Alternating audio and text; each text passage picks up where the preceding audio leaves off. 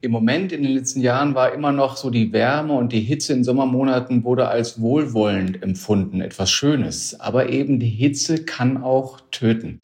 Hitze ist gefährlich für die Gesundheit. Das muss jedem Menschen klar sein. Das sagt der Präsident der Berliner Ärztekammer Peter Bobbert. Es wird immer deutlicher, Hitze ist eine tödliche Gefahr, auch hier in Deutschland. Das wollen wir uns heute mal genauer anschauen und fragen uns, was genau macht Hitze mit unserem Körper und wie schützen wir uns davor? Mein Name ist Johannes Schmidt, moin allerseits. Zurück zum Thema.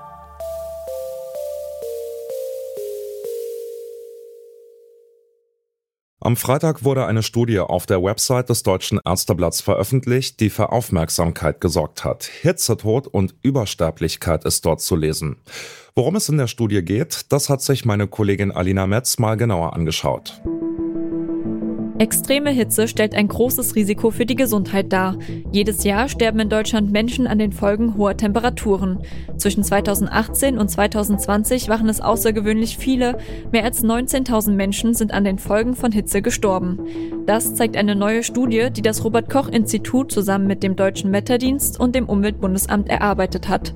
Es ist das erste Mal, dass seit den 90ern an gleich drei aufeinanderfolgenden Jahren die Sterberate deutlich höher ist als erwartet. Man spricht hier auch von Übersterblichkeit. Die Studie hat außerdem untersucht, wie stark die Hitze auf den Körper wirkt und ob sich das verändert hat. Tatsächlich sind die Folgen für den Körper in den vergangenen 30 Jahren leicht zurückgegangen. Die Forscherinnen und Forscher warnen trotzdem, es sei wichtig, dass man in Zukunft besser mit Hitzeperioden umgehen müsse. Und insbesondere die vulnerablen Gruppen müssten angemessen geschützt werden. 19.000 Hitzetote in nur drei Jahren, das ist eine erschreckende Zahl. Ich habe mit Peter Bobbert gesprochen, den ihr eben schon am Anfang kurz gehört habt. Er ist Präsident der Ärztekammer Berlin und selbst Facharzt für innere Medizin. Er hat mir erklärt, wie diese Zahlen überhaupt erhoben werden. Tatsächlich sind es meistens statistische Zahlen. Das bedeutet, man schaut, in Sommerphasen, wie viele Menschen verstorben sind und wie sehr die Temperatur, die Außentemperatur davon abhängig ist. Und deswegen spricht man dann von hitzebedingten Todesfällen. Kurzum, in den Wochen, wo es besonders heiß ist, steigt die Sterblichkeit in einer Bevölkerung. Und darüber kann man ableiten, dass die Hitze eben ein wesentlicher Faktor für diese Sterbefälle war. Sind wir zu lange in der Sonne, kann es uns schnell schlecht gehen. Was genau geht dabei in unserem Körper vor? Das Wichtige ist halt, dass der Körper auf eine gleichmäßige Körpertemperatur angewiesen ist. Es darf nicht zu kalt sein im Körper, es darf auch nicht zu warm sein im Körper. Das heißt, er muss immer entsprechend regulieren. Im Winter muss er die Körpertemperatur hochhalten, damit sie immer so um die 37 Grad Celsius ist. Und im Sommer muss sie gegebenenfalls runterreguliert werden. Wenn es bis zu 40 Grad draußen ist, dann muss der Körper aktiv die Körpertemperatur immer tiefer halten, als die Außentemperatur ist.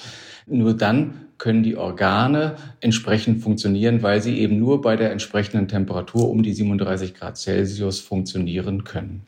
Dann kann es zum sogenannten Hitzschlag kommen. Nun, bei einem Hitzschlag schafft es der Körper nicht mehr, die Körpertemperatur konstant zu halten. Sie steigt über 37 Grad, über 40 Grad und bei solchen Temperaturen sind die einzelnen Zellen gar nicht mehr in dieser Form lebensfähig. Die Organe sterben und dann ist es im Hitzschlag so, dass der gesamte Körper stirbt und der Mensch verstirbt. Und das ist natürlich eine ganz, ganz dramatische Situation, die unbedingt zu vermeiden gilt. Um sich davor zu schützen, müssen einige Dinge beachtet werden, erzählt Peter Bobbert. Er empfiehlt ausreichend zu trinken, luftige Kleidung und leichte Kost wie Obst und Gemüse. Auf Koffein und Alkohol sollte man allerdings verzichten, denn die verstärken den negativen Effekt sogar. Zurück zur Studie des Robert Koch Instituts. Die Forscherinnen und Forscher kommen dort auch zum Ergebnis, dass die Effekte von Hitze auf uns Menschen in den vergangenen 30 Jahren sogar zurückgegangen sind. Wer aber glaubt, der menschliche Körper hätte sich angepasst und dass wir in Zukunft dann besser mit extremer Hitze zurechtkommen, der irrt sich leider. Was wir ja sehen im Rahmen einer Evolution, dass Anpassungsmechanismen da sind. Aber die Schnelligkeit des Klimawandels ist definitiv höher als die Möglichkeit der menschlichen Anpassung. Wenn wir jetzt Stand 2022 sehen, dass es gerade auch in heißeren Phasen vielleicht weniger hitzebedingte Todesfälle gibt im Vergleich noch vor 20 oder 30 Jahren, dann sehe ich das eher weniger in dem Sinne, dass sich der Körper dahingehend jetzt besser anpassen kann, weil das sind Mechanismen, die über deutlich längere Zeitspannen eigentlich ablaufen, sondern das sind vielleicht auch Gründe darin liegend, dass eben die Umgebungen sich besser anpassen, dass wir mehr Räume schaffen für Abkühlungen, dass wir mehr Aufklärung haben, dass sich die Menschen selber in der Verhaltensweise besser anpassen. Aber dass sich der Körper in seiner Funktion an höhere Hitzetemperaturen schnell anpassen kann, so schnell, dass er auch dem Klimawandel entsprechend sich anpassen kann, daran habe ich meine Zweifel. Peter Bobbert ist auch Mitglied im Aktionsbündnis Hitzeschutz Berlin. Das ist eine Initiative der Ärztekammer, der Deutschen Allianz Klimawandel und Gesundheit und der Berliner Senatsverwaltung. Er hat mir erzählt, dass die Gefahr extremer Hitze zumindest überall erkannt worden sei. Ja, ich glaube, die Akzeptanz und das Bewusstsein, dass Hitze ein Problem ist und dass Hitze tötet, ist überall groß. Und das sehen wir auch in unserem Bündnis. Wir müssen nicht überreden, dabei zu sein, sondern alle wollen und alle sehen die Notwendigkeit.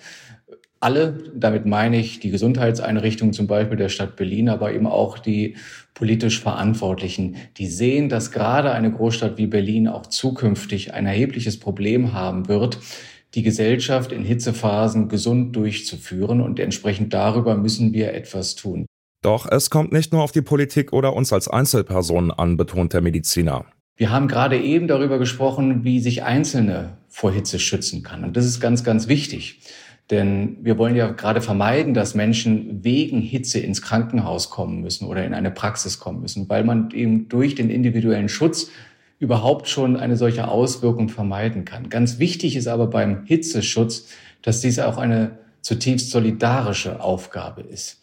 Der Hitzetod gerade älterer Menschen ist sehr einsam und sehr still und passiert deswegen, weil meistens Menschen nicht genau hinschauen. Wir müssen gerade auf die schwächeren, auf die vulnerablen Gruppen hinschauen, weil die zu schützen gilt es insbesondere während der Hitzephasen. Und das ist eben eine gemeinschaftliche, eine solidarische Aufgabe, für sich selber zu sorgen, sich selber zu schützen, aber insbesondere auch ein Auge auf die zu haben, die insbesondere unter der Hitze leiden. Extrem hohe Temperaturen schaden unserem Körper. Hitze kann zu einer tödlichen Gefahr werden, wenn wir uns nicht richtig verhalten. Das gilt für jede und jeden Einzelnen, zum Beispiel wenn es im Sommer raus aufs Festival geht. Es ist vor allem aber auch eine gemeinschaftliche Aufgabe. Soweit von uns für heute. Wenn ihr noch mehr zum Thema Gesundheit erfahren wollt, dann empfehle ich euch unseren Podcast Grams Sprechstunde.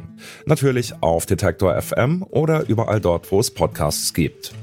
An dieser Folge mitgearbeitet haben Helena Geladaris und Kai Rehm. Produktion Benjamin Sadani, Chefin vom Dienst war Alina Metz.